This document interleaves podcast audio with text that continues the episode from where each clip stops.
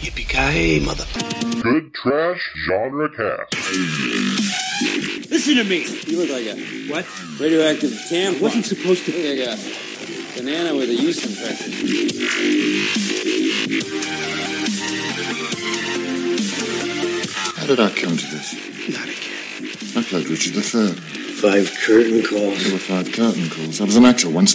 Damn it, now look at me. Look at me! I can't go out there and I won't say that stupid line one more time.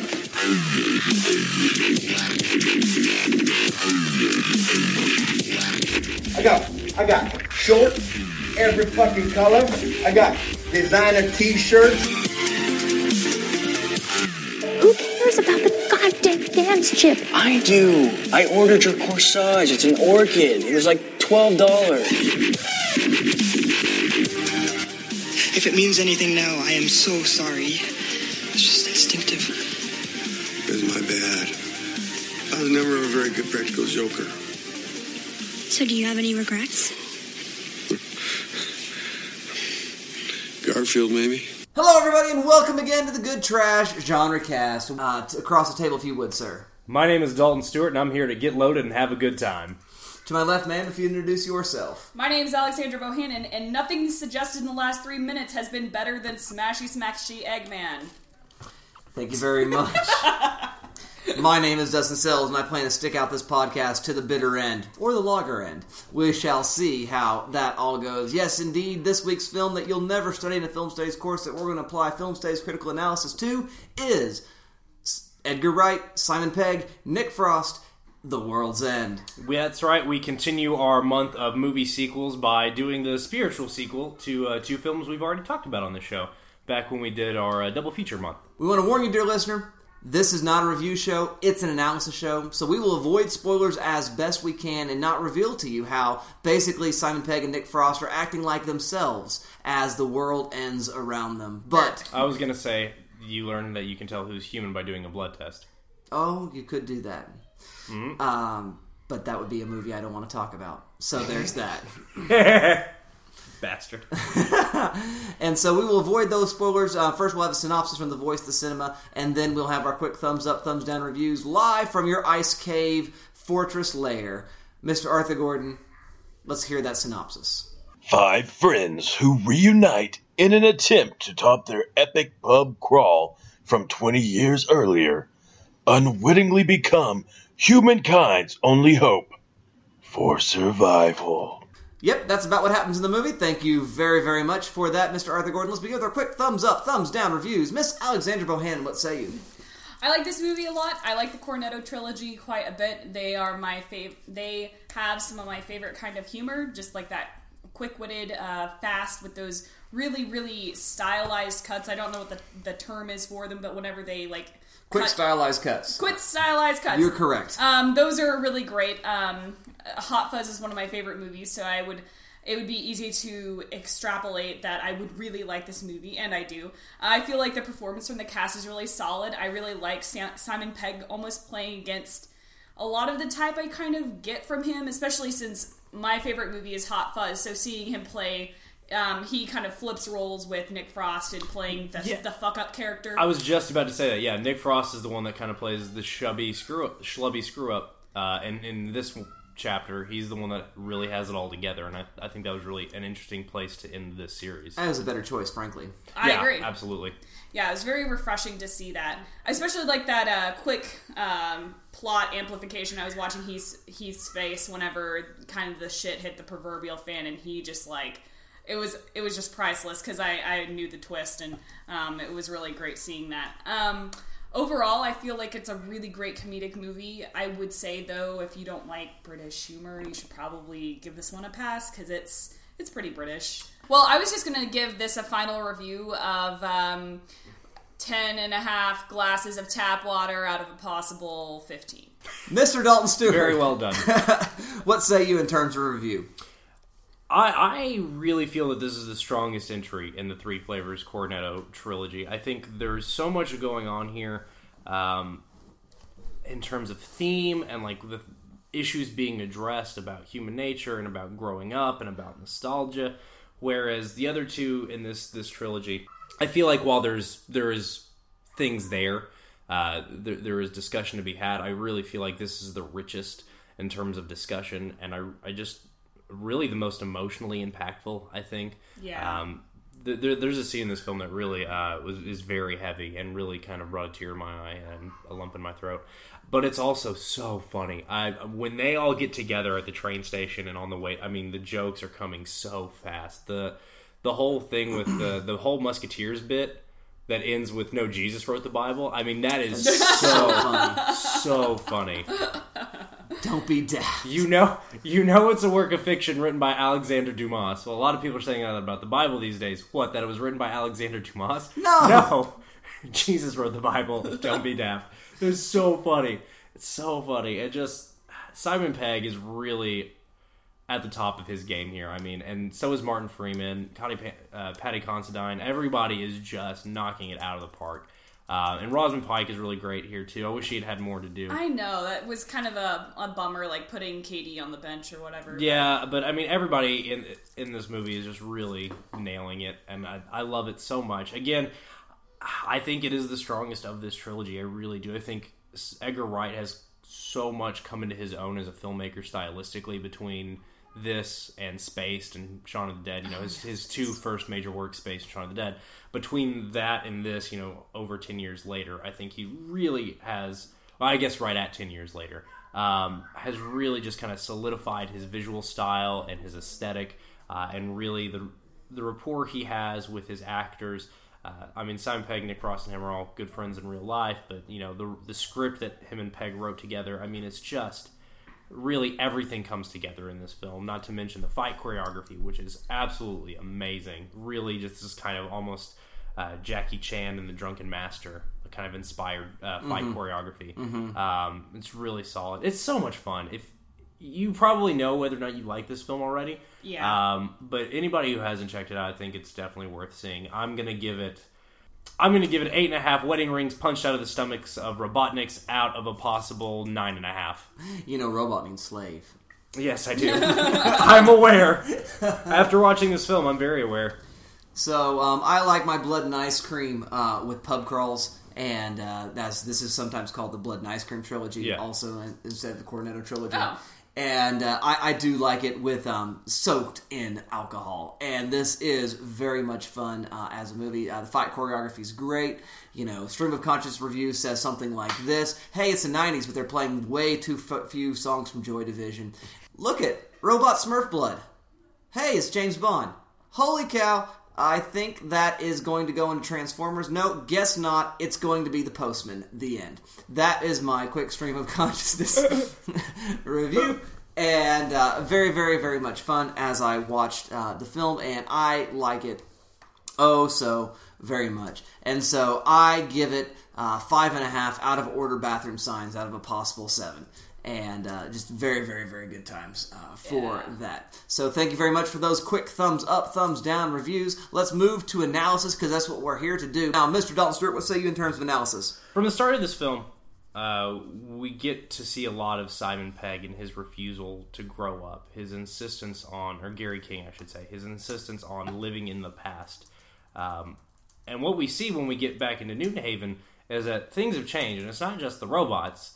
Uh, the pubs have changed. They have been taken over along with the people living there in The corp- starbucking of them. they've been starbucked, which apparently is a real thing happening to English pubs. Is they've been they're being bought out by chains and being starbucked, um, and that's something you see here from the very beginning of the film. Is this forced um, homogeny, this forced conformity, uh, this forcing of things to fit within boxes in which they do not belong. And I think throughout the film, we slowly build to the final confrontation between Simon Pegg and Bill Nighy, who kind of represents not just, you know, he's not just the alien overlord, but he's also kind of representing this force in life, um, this force in culture of saying, no, everything needs to be the same. Everyone has to have the same path through life to success, to quote success. Uh, and while I'm not saying Gary King is, you know, like not without his many, many, many problems, Significant. yeah. Gary, Gary King is, is no leader of men. I mean, he's got a lot of issues. Um, you know, he, he's a very, very sad man, but he also knows the value of friendship, uh, and he knows the when he drinks the three leftover empty half pints at I forget which pub he's at. Yeah, it's the famous cock. Is that yeah? Oh, that's right because he is the famous. The yeah, famous yeah, that that was banned. Yeah, that's right. there are some really yeah that's a moment there are some real moments here even before we get the i mean we know early on that gary king is an alcoholic i mean the movie starts with him in a presumably an aa meeting Mhm. um, but there is something very sad uh, i mean it's humorous i mean yeah he finishes the pints and that's funny but it's also a very sad alcoholic thing to do uh, and when they get to the final pub and Nick Frost is trying to like keep him from drinking, he's like, I have to finish this. And it's really heartbreaking. But there is something inspiring about that final confrontation with Bill Nighy. I want to get loaded and have a good time. All of human history is built on fuck ups, and we made them ourselves, and damn it, we chose our own path. And I think that's something really great here in this film is that this validation of the I mean you hear a lot about hum, you know human ingenuity, human excellence, human perseverance. This is the exact opposite of this. This is an ex- exemplification of human foolhardiness, a refusal to say die, a refusal to do what you're told. And there's something really heartwarming about that. And Gary King throughout you know this film and by the, the the flash forward to the apocalypse you know he's gotten clean he's still refusing to grow up but he's doing this so in a, a you know for a good cause it seems you know for the the rights of uh, the blanks uh, and you know trying to move forward with life and he's gotten clean by all accounts or from what we can tell anyway uh, in the final you know minute moments of the film. Um, so while while Gary King's struggle is very real, and I don't think we need we're, we're not supposed to be like, oh yeah, he should just you know this film isn't saying that Gary King's the best guy ever at, at all. What it is saying, I think, is it's it's validating the beauty uh, of human stupidity uh, and the value of being yourself and not letting people put you into a box. Because what the robots learn is you can't force conformity. You cannot force people to be how you want them to be. Um, as Malcolm Reynolds says in Serenity, they're going to come back around to the idea that we can make people better. And part of what makes people so great is that we can't. Even when it means, you know, people are holding on to very, very stupid ideas about life. Um, you know what? That's the beauty, though. Everyone gets to have their own opinion, even when they're stupid. Um, and there's something wonderful about that because at the end of the day, we all just want to get loaded and have a good time. Uh, and I think that's really beautiful. Uh, and, and there is something in those final moments with Bill Nighy that really speaks to me, and I think speaks to the human condition that I find very heartwarming and uh, very powerful. Thank you very much, Mr. Dalton Stewart. Ms. Alexandra Bohannon, what say you?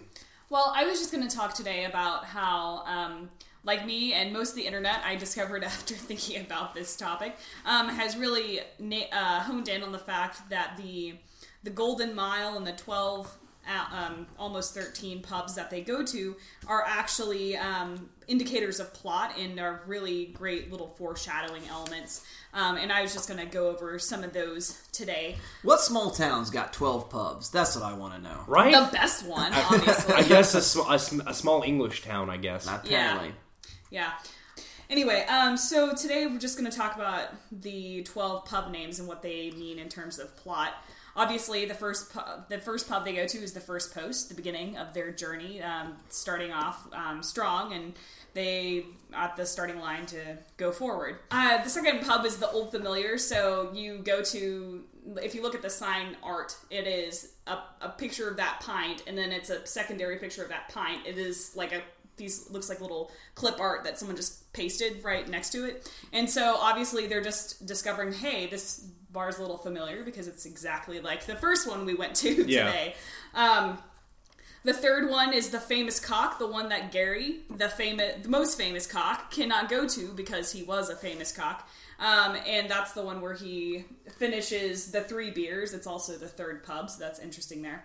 Um, the cross hands. Um, if you think about cross, that's a English slang for being like angry with someone. So Mhm. um, laying cross hands, Or you know, le- get- throwing hands at throwing someone. yeah, hands, this is where the big, the big fight happens. Big yeah. fight in the bathroom. That's God, right. that motherfucking bathroom fight is Yeah. so good. I When wanted the Heath's vaudevillains face- to come in so badly. Oh my it's gosh. such a wrestling choreography. It's Yeah. so good. It's that's what's great. It's like pro wrestling meets um, like old school drunken boxing, like you know, classic '70s kung fu fight choreography. It's Yeah. fabulous. I really. Uh, listener, if you happen to know, I haven't had a chance to look it up yet. If you know who did the fight choreography on this film, let me know because it's definitely somebody with a background in uh, in Chinese martial arts. Yeah, that um, there was that smaller kid that he he was really good. Do you remember the smaller boy from the bathroom fight scene? Yes. he was with the dark hair. Yes. yeah, he looked like he was legitimately trained in. They they were probably one of the, one, if not all of those young men, since they don't speak, were probably stunt performers. Yeah. Uh, and Nick Frost and Simon Pegg do really well in the fight choreography. Yeah, they do. well. Um, they all do actually. I Yeah. shouldn't just single those two out. Uh, but yeah, that the crossed hands. I didn't even yeah, think about that. Heath. Oh my gosh, that moment whenever he pops the guy, the kid's like, was it his head or yeah, it was his head off. He just made this face because he had never seen it before, and he's just like? Like that. Oh, it's such a great moment watching him watch the watch it. So Um, on we go to Pub Five. Yes, Pub Five, The Good Companions. Uh, that's the transition to the Whiskey Bar song, which is an amazing song. I love that. The, It's a good song. And their goose, like just like all in unison. They're I don't. to be It's not a companions Doors song. It the- totally sounds like a Doors. Really? song. It is a Doors Is song. it a Doors song? Yeah. Okay. I- Okay. We had to look it up. Oh, did you? Okay, I did- I did not. I was I, like, watched I- this with some friends, and we were all like, "This song is great. Who is this? It's the Doors." Okay, which that is makes why sense. it sounds just like Jim Morrison. It sounded so new. Okay. Yeah. yeah, it sounds like a, like one of those like garage rock revival bands, Really but fun. Yeah, is it the really Doors. does. Yeah. Oh my goodness.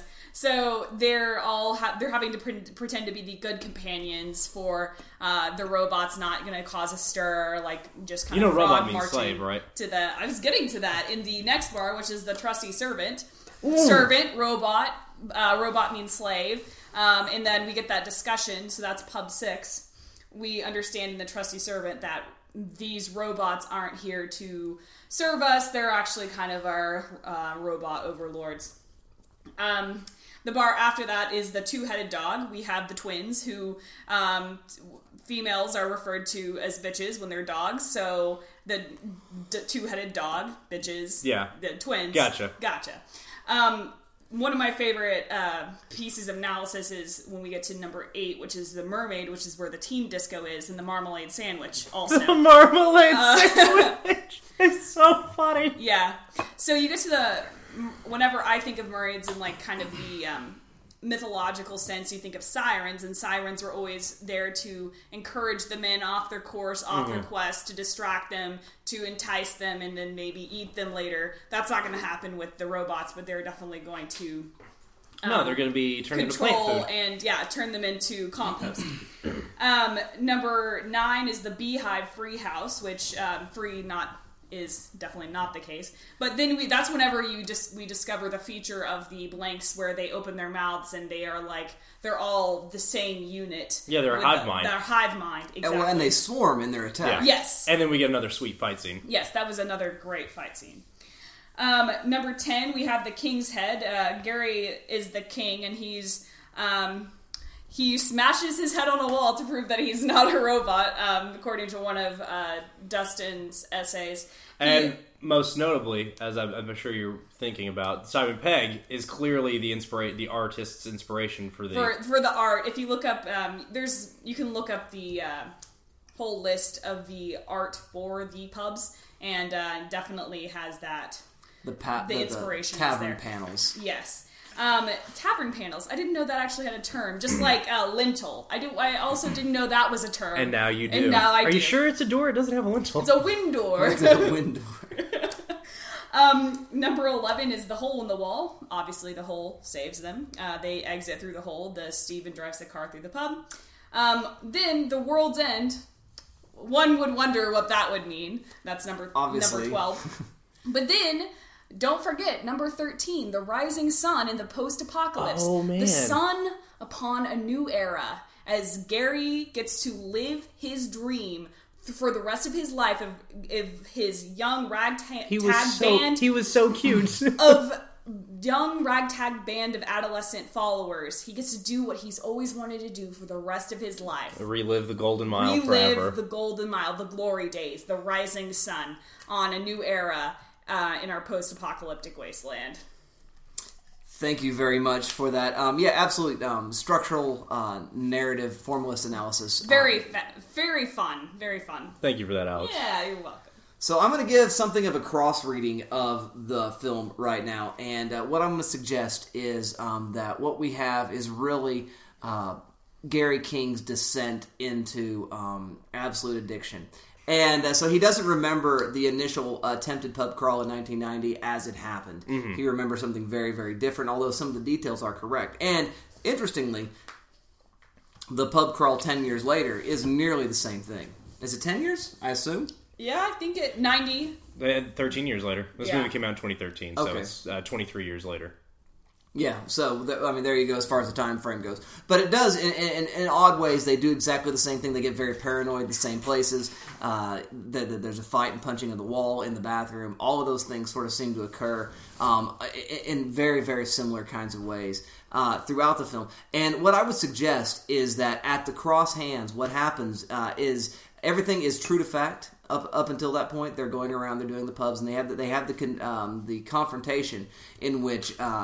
Nick Frost tells Simon, "We're just your enablers," which is a funny word, enabler, Enabler. Enabler. enabler, Needler. and uh, and the revelation that Simon's mom is not dead at Yeah. all, and uh, Simon is really uh, ta- or Gary Simon is really taking a downward turn at this point, and is very very uh, disturbed that his friends are not going to continue on with him, and then he, I think at this point, you know, four four four drinks in, shots in, and all of this sort of stuff going on. This is when he descends into madness and reconstructs his own time. Is that he's being confronted by his friends, and he's trying to come up with some sort of distraction for this, and he makes up this false story, maybe an actual story of an actual fight that he has in the bathroom with some kid, and that begins some sort of downward spiral for him. And then he begins to those friends who are not going to stick with it and stick it out. He makes them part of the hive mind, part of those people that don't want him to let him live his own life, don't let him be free, don't let him just you know get loaded and have a good time. And so that's what happens with Martin Freeman's character. That's what happens with Peter's character,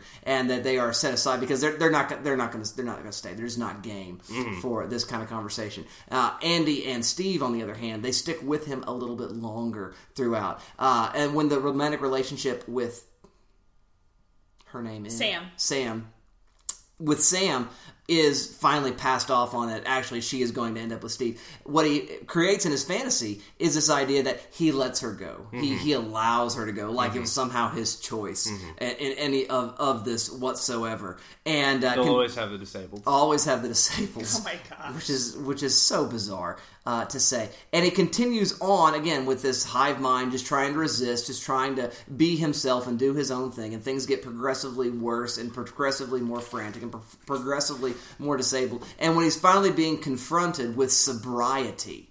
That uh, what it is is not a confrontation that's going to help him, even though that's exactly what happens in an intervention. Is people are there to help you. They're there to help you be a better person. They're help you to be well adjusted to human society, and he is rejecting that. But in his mind, is rejection of an invasion of the body snatchers. Mhm. It's the it's the rejection of sort of this homogenizing hive mind. That's what ends up happening for him. Uh, of course, Nick and Andy eventually Nick and Andy, uh, Andy and Steve. Nick is Andy, correct? Mhm. Andy and Steve uh, end up going their own ways because there ends up being no real help for him, and he gets another group of people equally as blanked out as himself because of drugs and alcohol to follow him around. And now even the drinking does not give him pleasure. It's like drinking rain. It's like just drinking water when he's going on about his life and lifestyle as others go ahead and try to go about their life without him. And so he has to sort of come up with some fantasy of how they can go on with life without him. Well, it's because they're all separate because the apocalypse happened. No, the apocalypse didn't happen.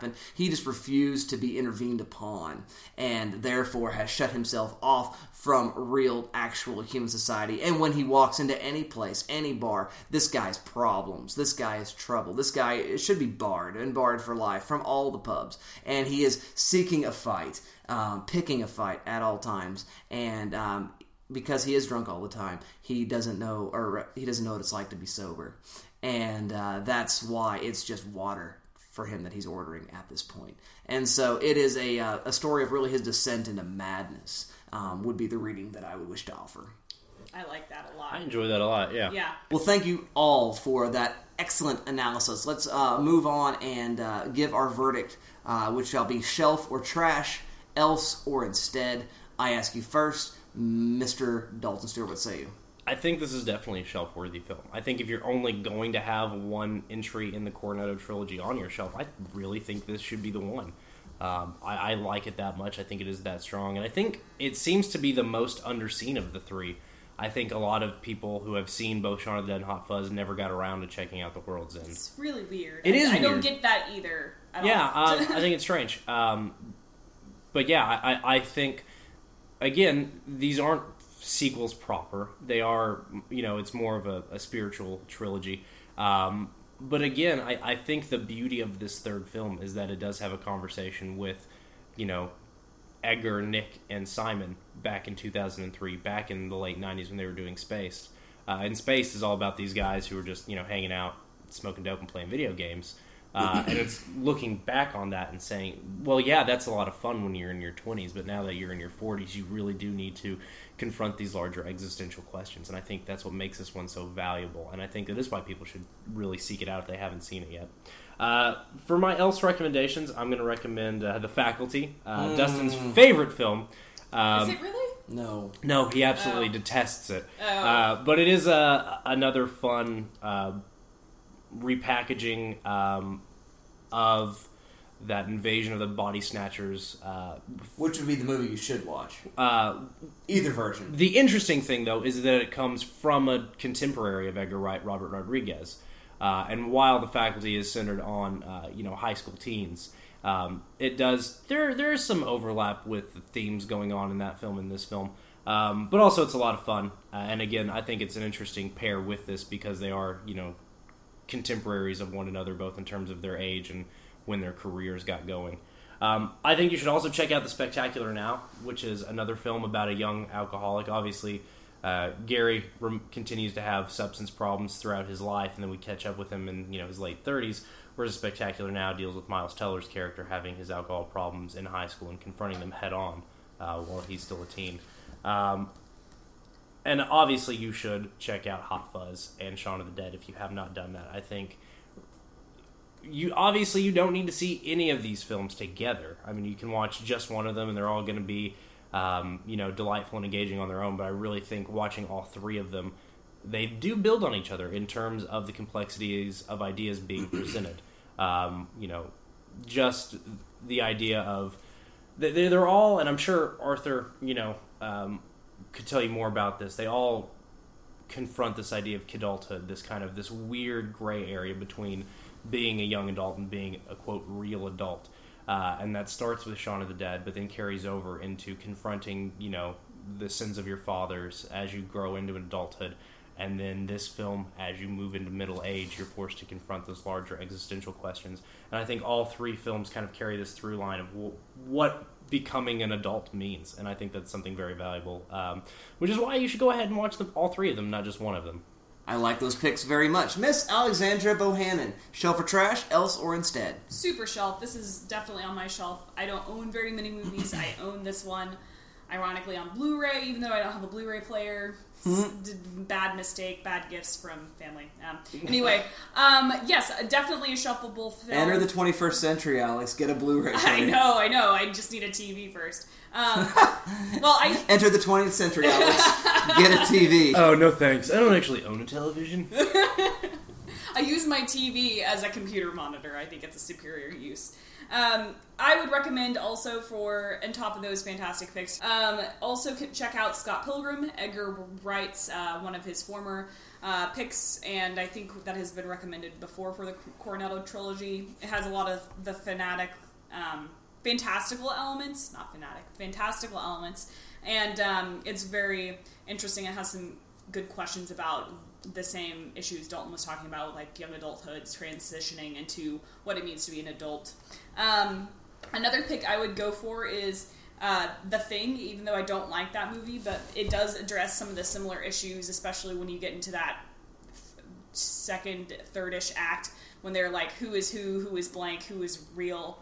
Um, that's that's essentially the entire film of the thing. So if you like that kind of tension of knowing that, and also, just because, why not? I would recommend This Is the End because whenever you Google these movies, you will either come up with that movie or this movie depending on the, the terms you type in, and I never get them right, even though I like these movies a lot. And they came well, and they came out within a couple of months yes, of each they other. were in like the same, I think, The summerish s- block. summer of movies. 2013, Yeah, yeah. and so they're people confuse the two, and they also deal with a lot of post-apocalyptic themes, although treated um, using different contexts and methods, um, and very, very different endings. Um, yeah, I, I would say those are my picks, and put it on your shelf.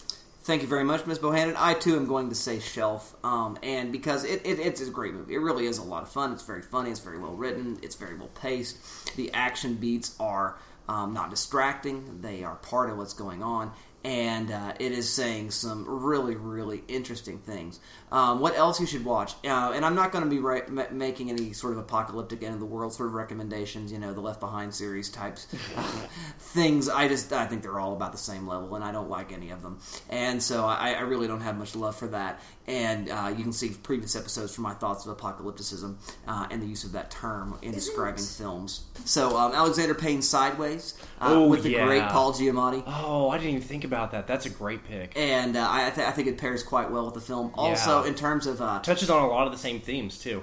there's some brilliant uh, analysis in Sight and Sound about character composition based on drinks, uh, and uh, one choice for that is Blue Velvet, in which uh, some drink Heineken, some drink Pabst Blue Ribbon, and some people drink the king of beers, uh, Budweiser. And so, uh, based on those things, we sort of know something about who those people are based on the the beers that they drink, and it has nothing to do whatever with uh, with the world's end but it is a great film uh, it's david lynch and he's one of my heroes so check it out. Thank you thank you thank you dear co-host for that excellent uh, bit of recommendations dear listener your syllabus just got longer longer. Let's talk a little bit about social media. Mr dalton stewart do you know anything else about social media means by which conversations might be held? Tonight, Dustin, we will be partaking in a social media riposte as we wind our way along the golden internet mile. Commencing with the inaugural tankard at the first post, then on to the old retweet, the famous cock, the cross. that one doesn't change no, that one doesn't That change. does not change. The crossed fingers, the good followers, the trusty followers, the two headed Facebook, the mermaid, the beehive, the king's head, and the hole in the wall for a measure of the same, all before that last bittersweet pint and that most fateful terminus, the internet's end. Leave a light on, good lady, for though we may return with a twinkle, twinkle in our eyes, we will be truly blind because we're looking at our phones. thank you very much Also, Twitter in there somewhere. Ladies and gentlemen, you can find the Good Trash Genre Cast on Twitter at good underscore trash. any feedback coming in from that twitter feed Lots of retweets and favorites this week, which I really appreciate. Uh, Brigham Cole recommended to Dustin. Uh, Dustin mentioned on our episode last week that he'd love to see a Pacific Rim television series, uh, and recommended the anime series uh, Neon Genesis Evangelion, which is about giant robots fighting giant monsters. So which is also greek for gospel so he go figure he uh, recommended that to you uh, in response to your desire for a Pacific Rim television series. i favorited it Oh, you did. I see I that did. now. So yeah, that's what we've got going on this week on the Twitter. Not a lot of feedback. Um, it's it's slower than the Facebook. I get that. I know that the Facebook's more popular, but you know what? Fuck you. All right. Well, thank you very much for that, Mr. Delsford. Of course, you can give us feedback at iTunes, Stitcher Internet Radio, or there at the Podbean site at which uh, this podcast is cast um, out into the internet ether. And we love to hear those comments, and we will read them upon the air. So, thank you uh, for that all. But enough of this. It's time to play the game. Time to play the game. Time to play the game. This week's game is movie themed beer names. Uh, that's right. Movie themed beer names brought to you by The World's End. The World's End. When you want to get shithoused, this is a good film to watch. Thank you very much, Mr. Dalton Stewart. So let's begin with those picks. Miss Alexandra Bohannon, what are your selections? Well, mine aren't beer. Sorry, guys. They're mixed drinks because I couldn't come up with very many uh, beer ones, but I'm sure that you guys will do an excellent job of doing that for me. I So- did a little bit of both, actually. Yeah. Um, so I thought we could uh, go kind of classic. We could have a, a dark and stormy night.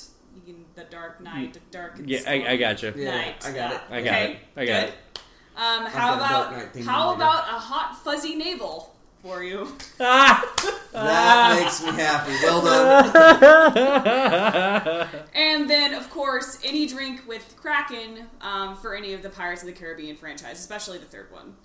there you go. Thank you very much, Miss Alexandra Bohannon. What are your picks, Mr. Dalton Stewart? We're going to start the evening with a little Finding Foster's Australian for beer. uh, then we're going to move on to a The Dark Beer Rises. Uh, and then we're going to move into a The Royal Sake Bombs. Very good, very good. We're going to move into the spirits with Bullet Bourbon starring Steve McQueen. nice. Uh, and finish it all up with Fight Club Soda and Scotch. Well, um, I believe uh, there may be a twinkle in our eye, but we will, in fact, be blind. Blind. Drunk. Yes. After all of that. Thank you very much for that, Mr. Dalton Stewart. Uh, my first suggestion is GW Pabst Blue Ribbon. Oh, shit. uh, then uh, maybe a little Air Bud Light. Uh, let's, let's mix it up with a couple cocktails. Uh, let's do a, uh Snakes on a Plane Bite, uh, which is a combination of Guinness and hard apple cider. Very good. Uh, I was th- trying to find a cider one. and then uh, a Bloody American Mary, uh, also. Uh, Fuck yes. and then our final, uh, will, which will be a red ale, which will be There Will Be Blood Red Ale, uh, as our selections uh, from uh, my particular pub this evening. So uh, That thank- was fabulous, thank you. Dig. good times being had by all. We're really into the wacky games lately. we I kind of like it, yeah. Dear listener, what are some of your movie themed beer suggestions? We would love to hear that. Anything in the cider realm, we would love to hear as well. So uh, the Cider House rules. the cider house rules. Well, that was that was a fun game. That was a very fun game. Let's conclude the show as we always do with what's got us fired up this week in popular culture.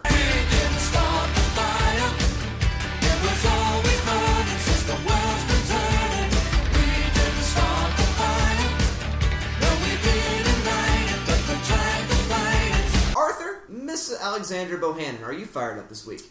Um, yes, but I haven't really had a lot of time to experience the firing because this is finals week, and as Dustin um, will also probably iterate, and Arthur too, we have a lot of things to do with uh, school and stuff, and mine are all due tomorrow. So, um, there was just a new uh, Dota patch, and there's details about the big international tournament, and we were really, Heath and I have been really excited about that for the past few days, so that's pretty neat. Um, I've been re-listening to Harry Potter five, um, and I've been enjoying that immensely. So that's got me fired up every time I get into the car, and I think that's about it. I am going to go see the uh, Age of Ultron, which I'm assuming those guys are going to talk about later. Uh, I'm going to go see that this coming weekend, but that's only when I get free of my my books, my shackles and chains. I knew I was forgetting something I was fired up about. Sorry, it just was a very long week. So, but it had to do with school, so I think I kind of like put it aside. Um, listeners will notice notice in the Spring Breakers episode, I, I referenced the um, article "Driving While Black." Well, I actually got to hear that um, author speak at the University of Oklahoma. Um, anyway, so he basically gave a presentation of that article. Um, it was really fascinating stuff about um, using. He used the DOJ's study of Ferguson as like kind of a framework for analyzing this like 18 million points of data he received from the um, North Carolina Police um, Reporting Service for being pulled over. And essentially, um, the results are what one would expect that Ferguson as is maybe an outlier, but it is not unusual. There are many other police departments just like Ferguson, and most of the time, unless you are someone getting pulled over for a DUI, if you are a black male and you get pulled over, you will have your car searched. It's just that's just gonna happen, and it's like it's like almost a it's over a hundred percent chance that's gonna happen. It's like 118 percent chance that that'll happen. Wow. Yeah, it's just a ridiculous finding, and, and uh, very. It's especially relevant considering Police doing extra credit on that assignment. Yeah. Jesus. considering the uh, Baltimore situation. I thought that it'd be very relevant to mention again. So Excellent. Thank you very much, Miss Alexandra Bohannon. Mr. Dalton Stewart, are you fired up this week? I am. As promised uh, a couple weeks ago, uh, with the start of Mad Men and Game of Thrones, I said I would give you updates on how I feel about these things. Um, this final seven episodes of Mad Men have been so amazing. I mean, we're talking some of the best episodes the show's ever produced, and they're just back to back to back great. Um, I believe episode five of this seven airs this evening. Uh, we're recording today, Sunday, May the 3rd. Uh, so I do believe that's going to be the next one.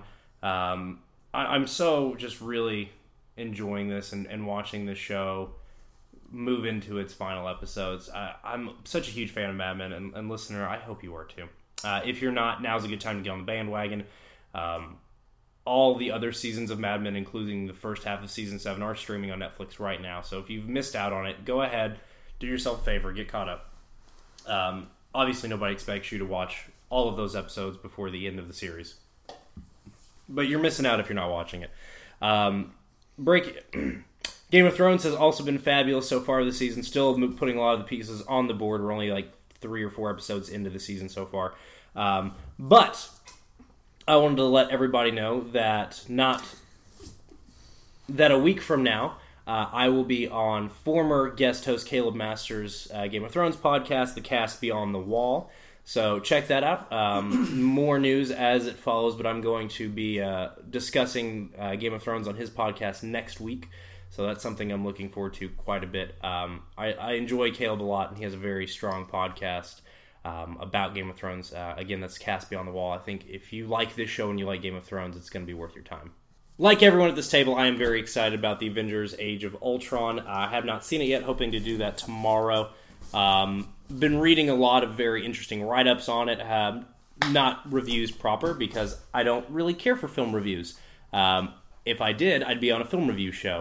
Um, I, I'm more interested in the larger cultural conversation, and I'm more interested in thematic conversations. So, uh, I'm hoping to see that tomorrow. But I have been reading a lot of good write ups on it. I'm very excited. Um, as mentioned last week, I was going. I mentioned last week that I was going to go see Ex Machina, which is now in wide release. I did see it. Uh, it's awesome. Uh, probably the best 2015 release I've seen so far. So do that. Next week's pick is a host pick from Mr. Dalton Stewart. What is it, Dalton? My host pick is a film that has come up probably at least once every other month since we've started doing this show. Wow. Yeah, it comes up a lot. Uh, and as soon as we selected this marathon and I realized my host pick was falling in this marathon, I knew what I'd select. Speaking of really good fight choreography, what else should we watch, Dalton? We're gonna watch Blade 2, motherfuckers! Ah, I'm so excited! Uh, yes, great fight choreography in Blade 2. Um, it is easily the best Blade movie. It's actually surprisingly one of Guillermo del Toro's best movies somehow.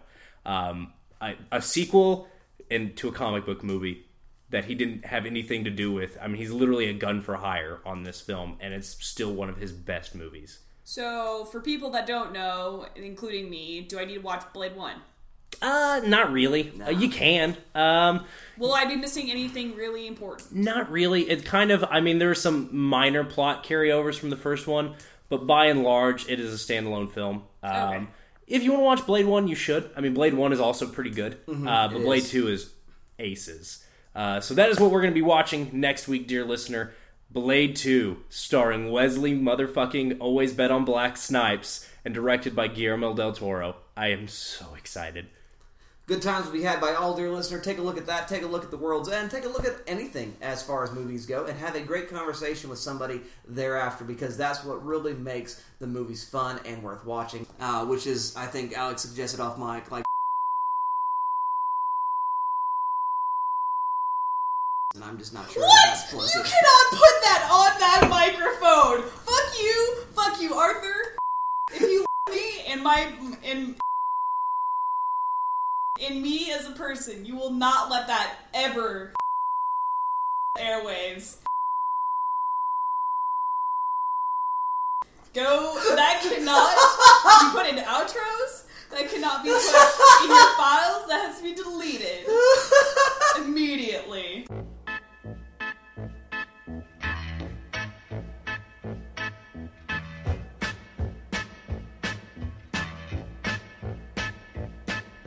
show me the way to the next whiskey bar. Oh, don't ask why. Oh, don't ask why. Show me the way to the next whiskey bar. Oh, don't ask why. Oh, don't ask why. For if we don't find the next whiskey bar, I tell you must die. I tell you we must die. I tell you, I tell you, I tell you.